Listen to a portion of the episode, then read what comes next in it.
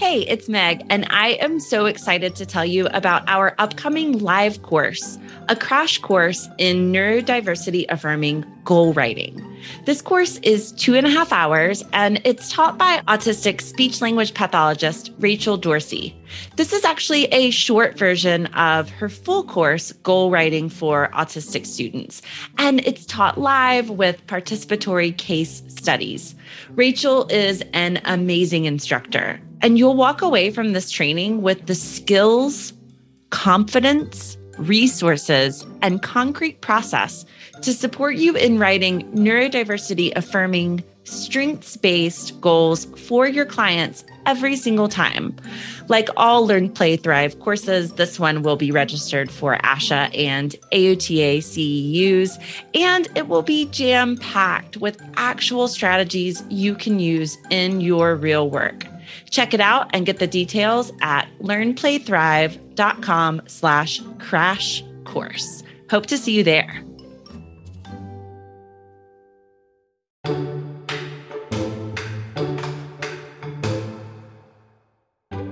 Welcome to the Two Sides of the Spectrum podcast, a place where we explore research, amplify autistic voices, and change the way we think about autism in life and in our professional therapy practices.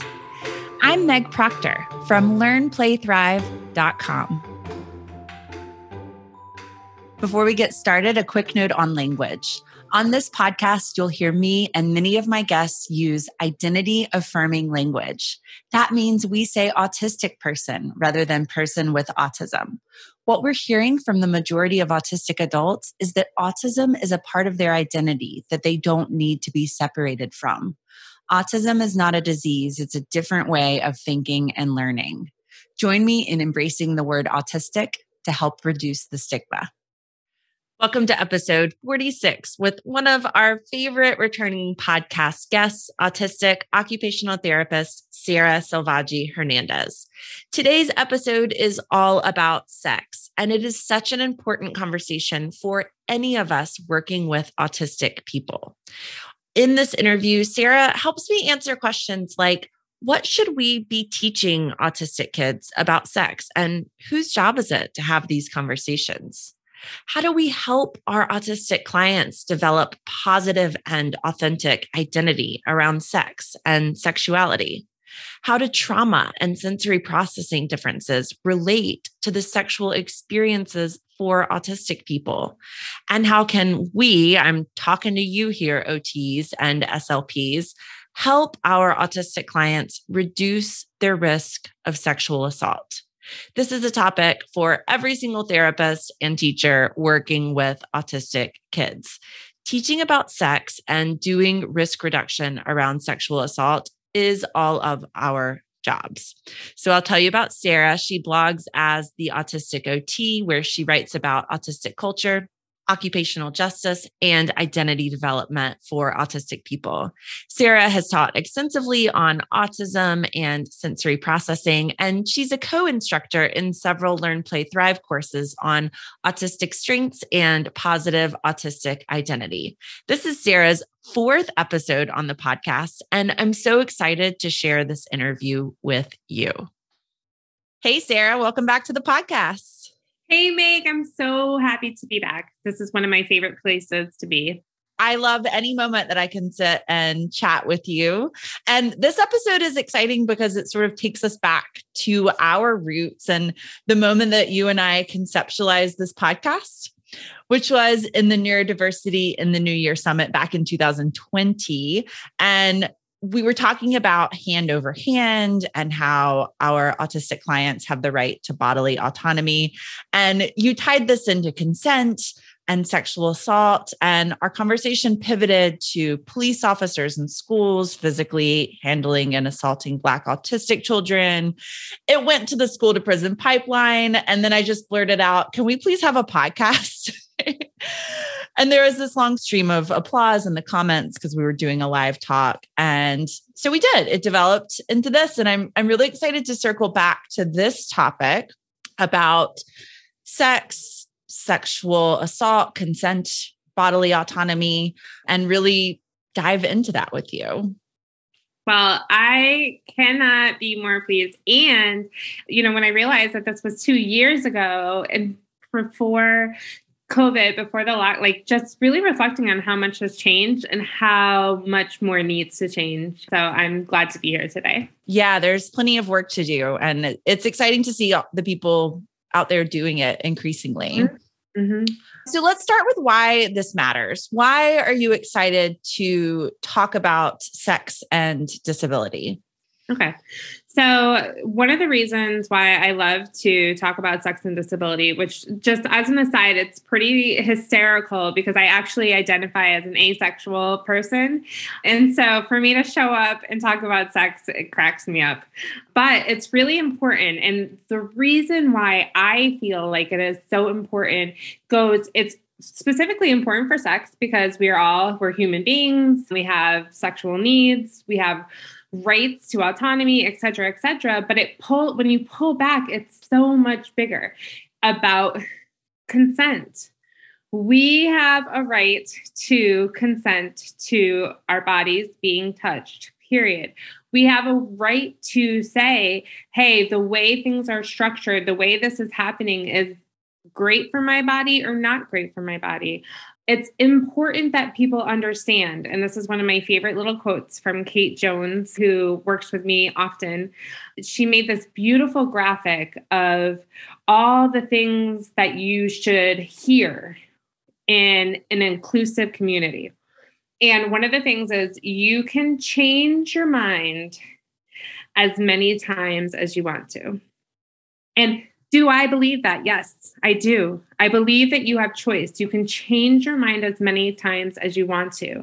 And what I've noticed in the world, especially with the intersections of disability and sex, is that it's almost like people feel as though disabled people don't even have a choice. So we're not even like, you know, and not only do we have a choice, we get to change our mind. And so, really shifting that narrative is important and tying it explicitly to consent. Yeah. And I think we think that so easily about children too. We don't give them a choice, the opportunity to consent, to not consent. And it's grooming them to be children who believe they don't have the right to consent or dissent, and adults in the same position. For sure. Like, actually, I have a wonderful student right now, and we were talking just an hour ago about goals and they mentioned a goal about compliance and we talk about this a lot when we talk like i love rachel's work with strength based goals this that and the other and we need to have those conversations they're really important and we also need to have the conversation of the point that when we create goals and when we create a therapy system that reinforces compliance we are reinforcing ableist, racist systems that are harmful. And so, yeah, that's, I just want to yes, we're on yeah, that. Yeah, absolutely. And just in case anybody's new, you mentioned Rachel's work on strengths based goals. That's Rachel Dorsey, who has a course on strengths based goal writing. I soapbox on hand over hand, where like a therapist is moving a child's body for them and consent all the time. And I often get these emails that are like, what's the evidence for hand over hand violating a child's consent? And, and and they're they're sort of hard to respond to right? Because this isn't a question of evidence-based practice. It's a question of ethics. And the right to autonomy is written into our ot code of ethics. And, and it just really highlights like why do we think we have the, the the burden of proof falls on showing that it's not evidence-based as opposed to starting from an ethical position of respecting a child's bodily autonomy? So this is hysterical because literally, you don't know this, but I literally have the AOTA like code of ethics, core value. Like I have that pulled up because that's literally yeah. part of the conversation that I want to have today is that this is an ethical concern.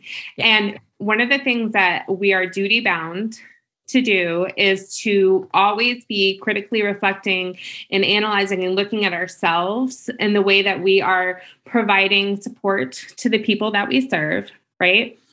And when I hear from people and they say to me, Well, what's the evidence? my immediate response is as a therapist, what has happened to you?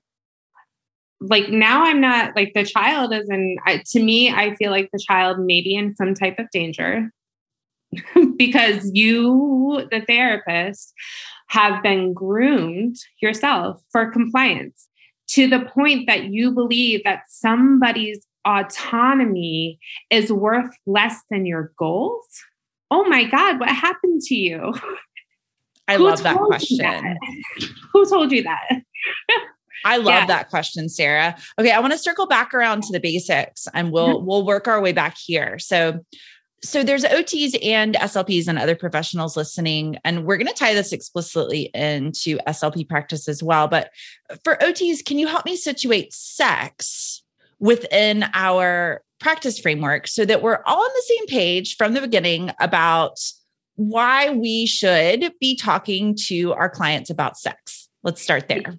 Yes, I will start there. And I want to first say number one, thank you to JJ Soros of OT After Dark and OT After Dark. JJ has a partner that she works with. Their work is phenomenal. One, two, they connected me with some phenomenal work from Beth Ann Walker from the University of Indiana, who actually created it's like 2020. Beth Ann Walker comes out with the OT occupational therapy sexual assessment framework in 2020. So the great news is that this is actually all written out for OTs specifically, and it's free. It's freely accessible. It's not behind a paywall. It's not in a database. And what Walker has really laid out for us is that number one, sex is actually an ADL. Like it's an actual factual thing that we should be addressing as part of eh, the things that people need and want to do every single day. Because guess what? There are actually people who need or want to do that every single day.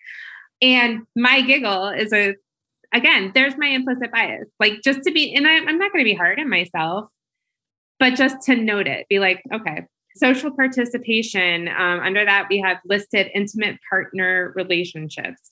And what I really like about Beth Ann Walker, the constructs that are included in their model, it really breaks it down to, for example, a client factor that we could work on sexual knowledge, sexual self view, body functions. So, sexual interest, sexual response falls under body functions. Body structures are a part of sex. Performance, skill, and patterns. That is something that also falls under the range of the conversations with sex. And IADL, right? ADL is sex, sexual activity. IADL, family planning, sexual expression. Social participation includes intimacy. Health management, which we talk about in the framework, includes sexual health. So that is like a flyby because there's so actually so many opportunities that we have to support our clients around sex. Absolutely. That's just really explicit. So I think we should all be listening because this starts no matter how young our clients are. There's something related to learning about sex, learning about consent that we can and should be doing and is our jobs. And thinking about SLPs, I would certainly encourage SLPs listening to look at their own practice framework and do that same analysis. Social participation, social communication, language. There's so many obvious starting points there as well, which actually ties in really nicely to a question I want to ask you about a recent presentation you did with JJ Soros from the podcast OT mm-hmm. After Dark and Romina Lynn Reyes, who is also autistic talking about neurodivergence and sex. And one of the things that came up was the lack of good sexual education for autistic people. Mm-hmm. So here's where I think, okay, this is this is in everybody's scope. This is all of our responsibility, right? We're talking about language, we're talking about we're speaking to everyone listening, parents, therapists of all types. Can you talk about what sexual education for autistic people should include and why it matters? Absolutely. Sexual education, like number one, again, I because I'm addressing my implicit bias, one of the things that that I really get focused on is sex ed because it's so critically important. And if you live in the United States, it's actually a part of like Common Core, like all the things that we're supposed to hit, and that starts in preschool. So, what you said is absolutely correct. Across the lifespan, it's important to know that you're always working and it's you're always in a space that should be educating in a positive way about sex. Uh, one thing that I want to say that not a lot of people know about this, but one of my favorite movies ever is a movie called Keep the Change. Keep the Change, and it is on, I believe it's free now to watch if you have Amazon Prime. But I'm not sure about the director, but I know that all the actors in it are actually autistic. Um, it's been out for a couple years, and it's specifically about dating and sex and sexual relationships and what that looks like between actually autistic people. And it is one of my favorite movies. And I'm like astounded we don't talk about it more because it's actually a really great representation of autistic sex. So, number one, knowing that there's ways that people at, we really do like to have sex and there it might be a little different. And number one that's okay because we're allowed to our own experience. So if i take that and i acknowledge that number one autistic people we need things really explicitly. We also need people to not assume that we know anything because we might not. In OT world, we talk about like rehabilitation often when we're working with adults. You actually might be supporting somebody with habilitation, like actually developing this education around themselves. And so I actually like I have it here in front of me and I'm going to pull up what should be included in positive sex education positive sex education, according to McLaughlin, and I will give you all these links. I know you like your links, Meg.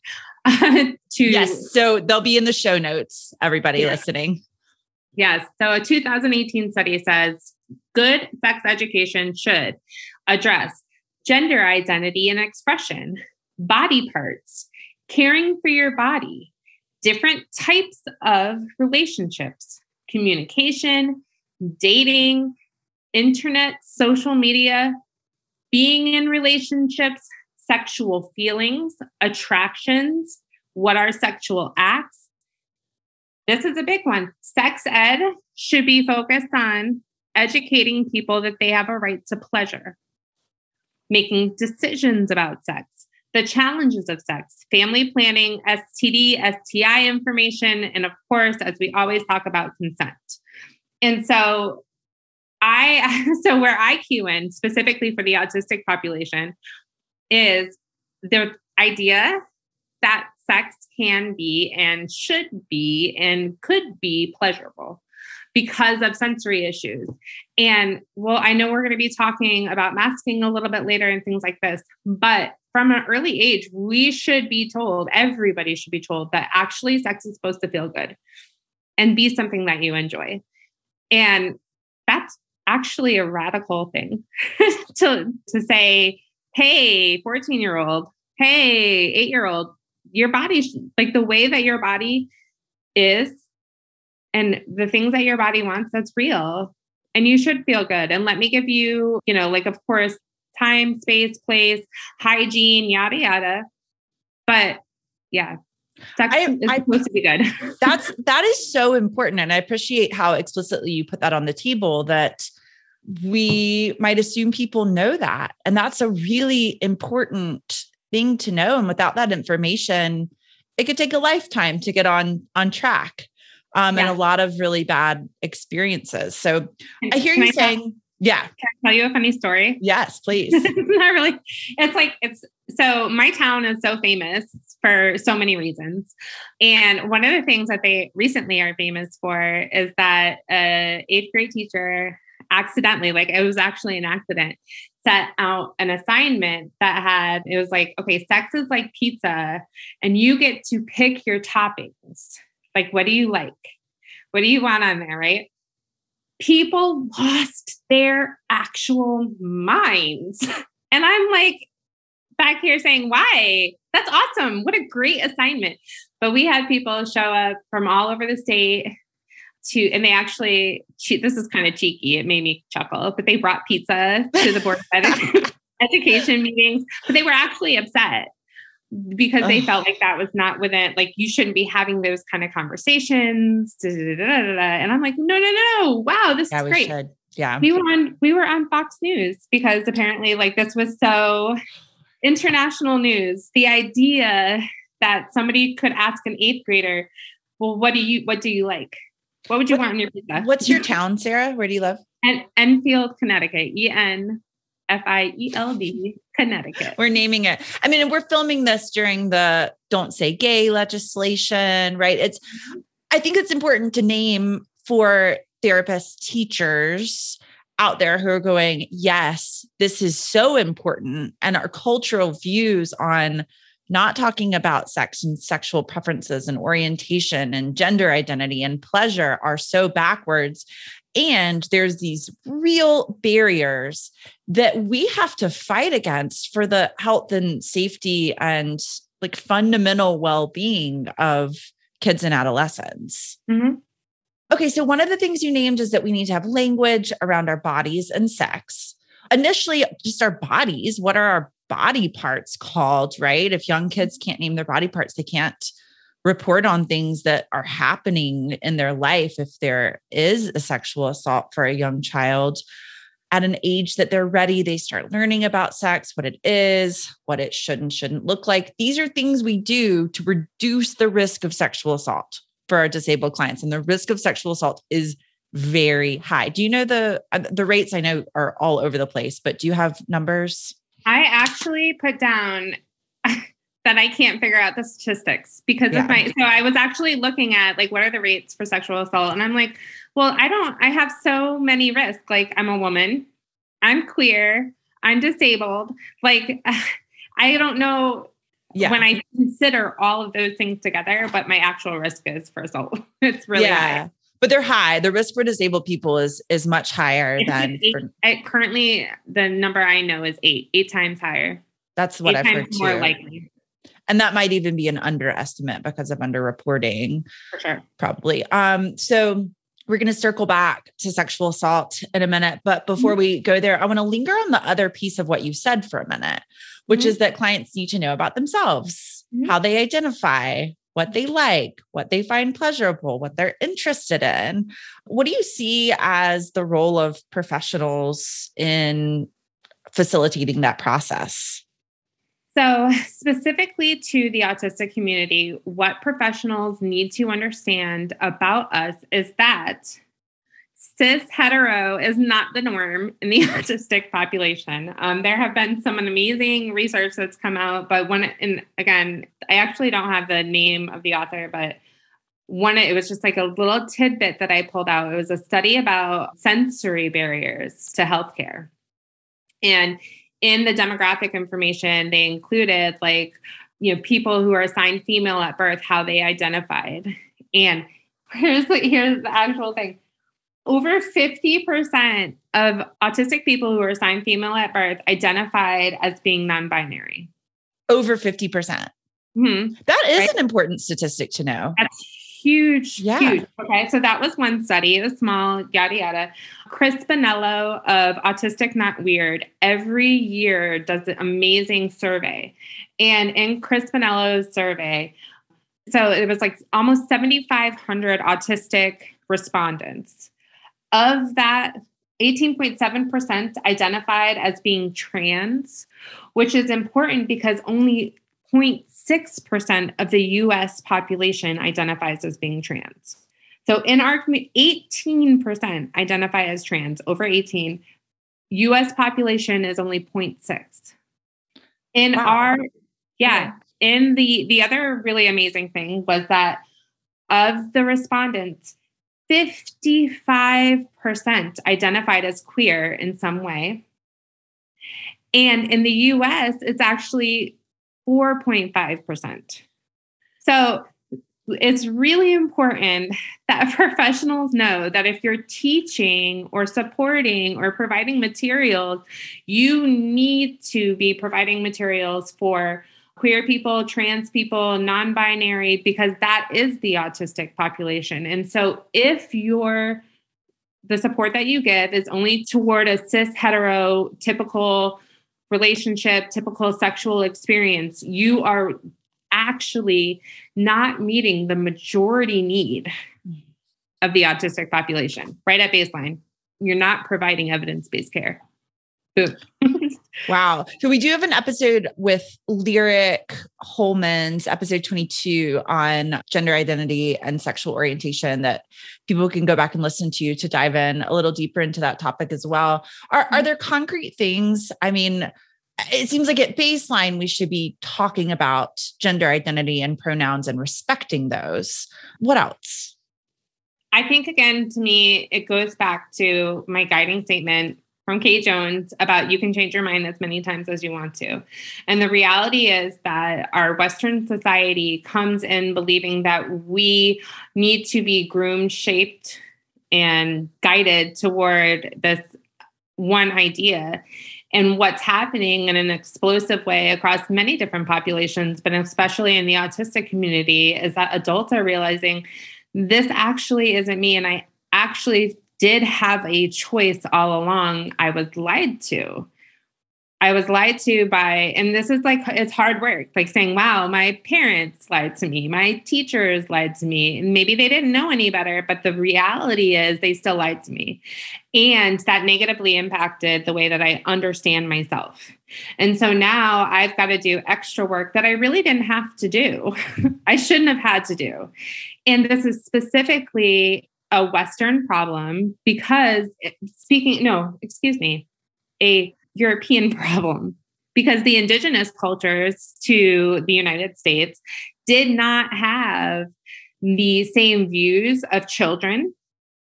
They actually thought that people were born in knowing who they were and what they wanted to do and how they wanted to be and respected that from the first breath. And that's why our culture, dominant Eurocentric culture, targeted them and sent them to residential schools because we were like, whoa, whoa, whoa, you, letting someone be authentic? No no no no no we can't do that.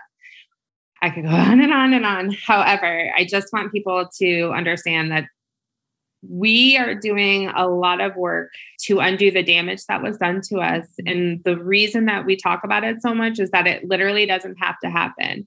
And so when people are OTs, speeches, like, you know, et cetera, et cetera, you have to be really clear and almost aggressively healing with yourself to make sure that you aren't perpetuating cycles of harm, especially European cycles of harm, which are have had a devastating impact on people of color.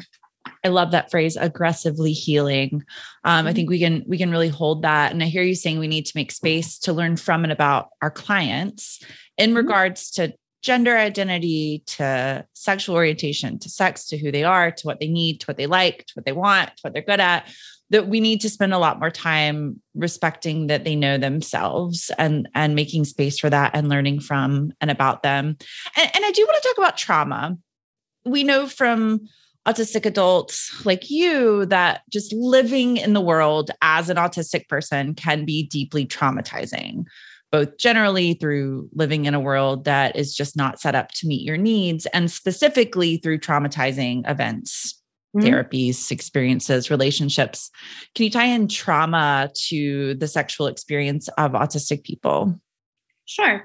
So my specific Spintrest, what I love to talk about, and what's actually given me a lot of grounding when I think about, like, you know, when I have to do some difficult personal work, actually, to be able to provide these supports, is sensory. Sensory processing, sensory processing. And so I think about the fact that, like, okay, I honestly believe, and I know per the literature, neuroscience literature, that sustaining chronic dysregulation leads to adverse negative health outcomes, which includes anxiety, depression, autoimmune, gastrointestinal, da, da, da, da, da, so on and so forth. Right. And when we have to endure chronic dysregulation because we're told that like we literally have to to our sensory systems including in sex it is actually harmful it actually causes trauma and so the reality is again that trauma never needs to happen. If we empower people, number one, to know their sensory profile, know what their thresholds are for their bodies. I have a high threshold here, I have a low threshold here. If we understand how to set up the environment to support our success at a sensory level, we can then take this act and use it for what it should be. And whatever that should be is actually defined by the person. Some people use it for intimacy some people use it for to calm down. Some people use it to wake up. I mean there's a lot of re- different reasons why people use sex. And so making sure that they know their bodies and their thresholds and how to really own that about themselves is just paramount because when you don't, it contributes to trauma. And we have to stop. Like we just we don't need to do this anymore. That's my that's my autistic self right now. I'm like where I'm I feel like I'm standing in a rainstorm of trauma, but it's like actually somebody's holding the hose that's spraying the water on me. And I'm like, we actually don't need to do this anymore. Put it down and let's move out of this absolute storm. I love that. And it's such a nice tie in to everything we've talked about with this starting with knowing yourself, understanding yourself, and understanding that this is supposed to be consensual and pleasurable, mm-hmm. and anything else that's happening needs to stop. I love how that builds Uh, there's another barrier we haven't talked about yet in this conversation today. We've talked about a lot on the podcast, and that's masking. So, teaching autistic people to hide their authentic selves in order to present as neurotypical. How does the practice of masking play out in sex? So, masking and sex. And first, I want to say thank you so much to Romy Lynn Reyes for specifically researching this part of the presentation that we did together with JJ Soros on neurodivergent sex and sensory processing. And so I will tell you specifically um, what Romy found in the literature. Again, the study is Miller et al. from 2021. But the reality is this masking can be mentally and physically exhausting for autistic adults. Autistic adults have been found to feel quite anxious, stressed, and not their true selves. This leads to greater risk for depression and other mental health risks, including suicidality, which is one of the top killers of autistic people. This sense of disconnection is also detrimental because people will have to keep track of what their identities are that they've masked to other people. It is so, it's, it just depletes us that the actual act of having sex or being intimate should be pleasurable. And when you have to mask those traits, it literally still contributes to the chronic dysregulation that you feel. Now, I want to say though, because I'm autistic, there are some ways that masking can be fun, meaning that it's consensual.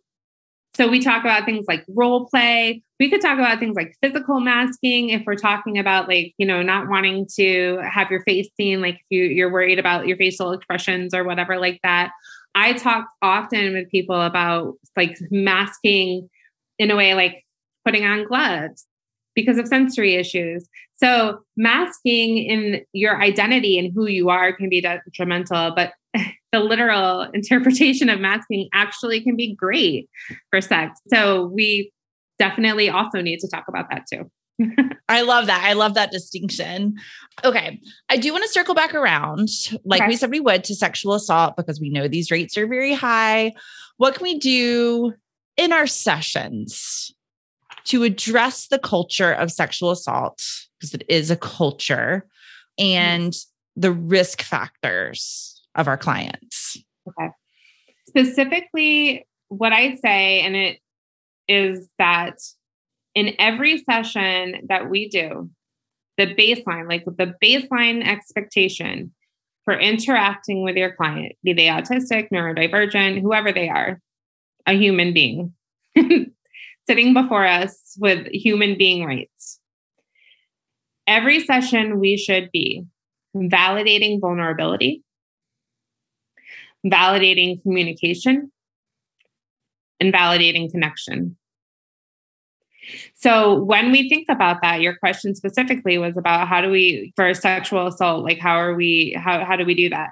Every single time your client shows up to your space, they should know that they are entering a space you have curated and protected and actively protecting their vulnerability so that they can tell you things, so that they can be believed, they can be seen, they can go someplace where someone isn't going to intentionally misunderstand their words because you know you should know how to say this in a more neuronormative way. To simply be is a gift and it shouldn't be it shouldn't be. When you think about it like with ots like it's actually factually our job to create the space where our clients can come and simply be. Validate their communication. We know whether we're talking about the double empathy issue or whatever, you know, we know that there are number one different ways that autistics communicate if we're talking about AAC devices, if we're talking about writing on pen and paper, if we're talking about behavior, if we're talking about like there's so many ways that autistics communicate. And we need to simply validate the fact that they're communicating not control it. I can't tell you how many times I've seen, you know, somebody who's incredibly upset and we're like, calm down, use your calm words, inside voice, please. But that's not validating communication. And again, it's our job to create and curate and protect spaces for people to be able to communicate in the ways that they communicate, period. Validating connection. You might be the person who needs to help them. You need to go in realizing that you're entering into a relationship. And if your client needs further assistance, it's actually your job to do so for the framework. And you also need to know that maybe you're not the person. Maybe you are actually, despite your best attempts, despite who you are, you're not in a safe space for them. Who can be that person then? Really validating who are the important people and who are the important systems in that person's life where they can get help. Removing the ego from the situation and realizing it might not be you. And that's okay. I love that, Sarah. I love how you're framing the therapy space and the therapy relationship that we're creating as a healing alternative to the dynamic of domination, of compliance that exists in the world that allows for us to, to traumatize autistic people, to traumatize women, to traumatize trans people, to traumatize BIPOC people, right? Just anybody who diverges from the the compliant cis white man that we are culturally hoping for we're trying to sort of mold them as a culture into the norm and you're saying we can create this space that says your communication matters we're listening mm-hmm. to it this is what communication should feel like mm-hmm. authentic connection matters i'm connecting with you this is what connection feels like mm-hmm. and and hold that as something that can and should be transferred into their daily lives that should be expected, that should be asked for. It's lovely. It's lovely. And and we can also I'm, I'm like I'm te- I'm tearing up yeah. now. yeah. Yeah. And we can also talk about these things, right? Like you said before, we can talk about, we need to talk about our body parts, sex, consent, sexual assault, period. Not wait for somebody else to do it. Mm-hmm. And if we can't talk about it, be curious as to why. And find somebody else, like you said. Hey, I, I'm noticing these things. I'm not the person for this. Let me help you find that person. Yeah. Oh, Sarah, there's a lot, but of everything we've talked about today, if there's one big takeaway that listeners walk away with, what do you hope that is? All right, ready? Ready. Okay. You should want people to have good sex. yes. You should, that's really it. You should want people to have good sex. And if you don't, why? what has happened to you in your life that you somehow, somewhere along the way picked up this idea that people should not have good sex? Why? Whoa, what the heck is going on? It's a really interesting question, and you should find support to process that answer. It shouldn't be with your clients. You need to get help. And I mean that in the most loving, inclusive, mama bear hug way. You got to heal yourself because something happened. And I had to go, like, my personal experiences in life were like wonky, like not typical. Like I grew up in a cult, a religious cult that literally was the breeding ground to make Rush Limbaugh famous, right? And think about it. I'm a queer disabled woman. And that's where I grew up. And so it required me because now as I'm accepting this privilege of supporting people in the development of their identity. There's this space that is so difficult for me. And it is my responsibility to go and to seek out help and to seek out resources and support to heal that so that I don't bring it in to the space with my client.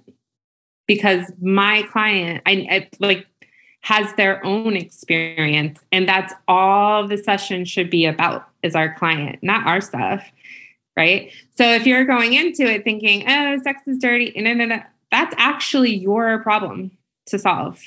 And you should not be bringing it into your therapy space. So that all starts with the radical challenge that you should want people to have good sex.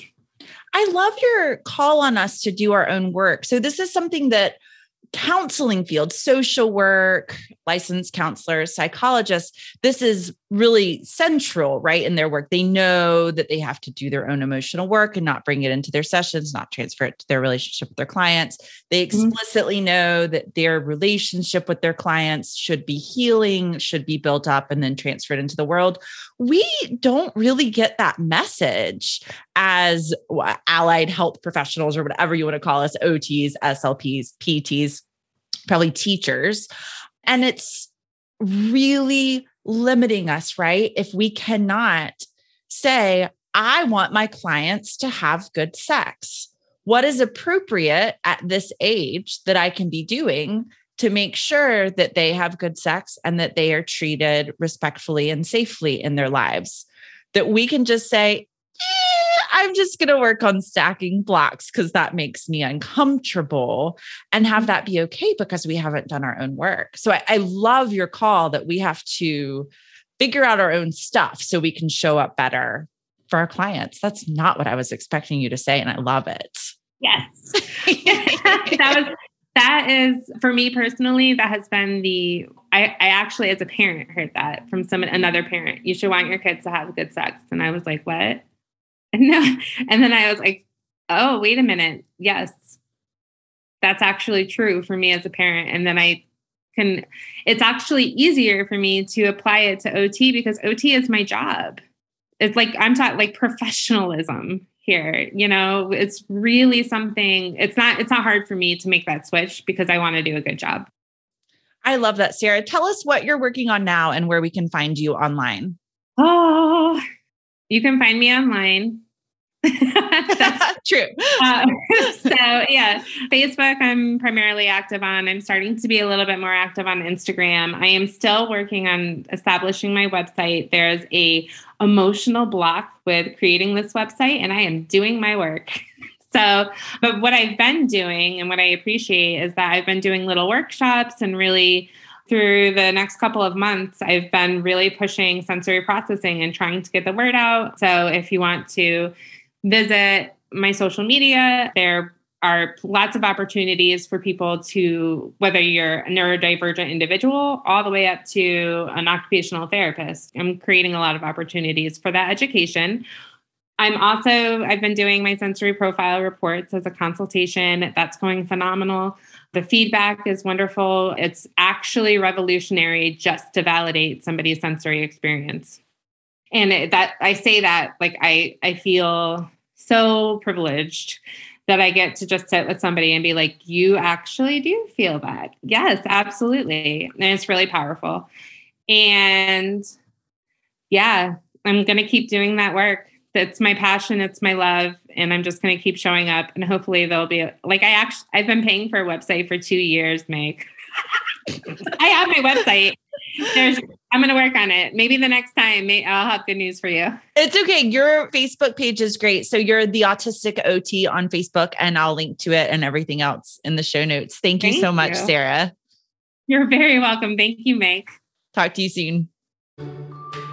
Thanks for listening to the Two Sides of the Spectrum podcast. Visit learnplaythrive.com slash podcast for show notes, a transcript of the episode, and more. And if you learned something today, please share the episode with a friend or post it on your social media pages. Join me next time where we will keep diving deep into autism.